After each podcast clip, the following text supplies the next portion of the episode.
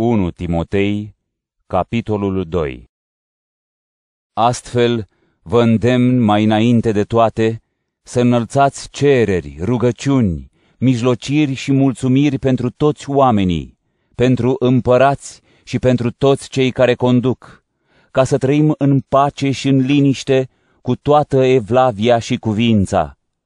Acesta este un lucru bun și plăcut înaintea lui Dumnezeu, Mântuitorul nostru, care dorește ca toți oamenii să fie mântuiți și să ajungă la cunoașterea adevărului, fiindcă există un singur Dumnezeu și un singur mijlocitor între Dumnezeu și oameni, omul Iisus Hristos, care s-a dat pe sine ca preț de răscumpărare pentru toți și ca mărturie adusă la timpul potrivit.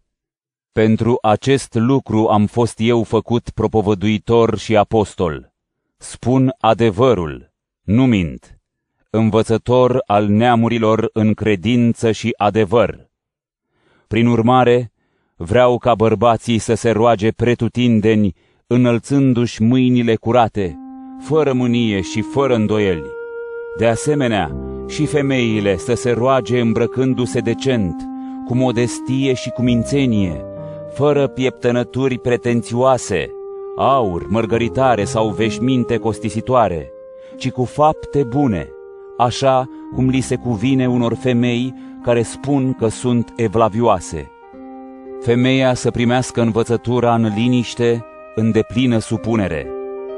Femeia să nu-l învețe pe bărbat și nici să-l stăpânească, din potrivă, să fie liniștită fiindcă mai întâi a fost plăsmuit Adam, apoi Eva. Și nu Adam a fost înșelat, ci femeia a fost înșelată și a păcătuit.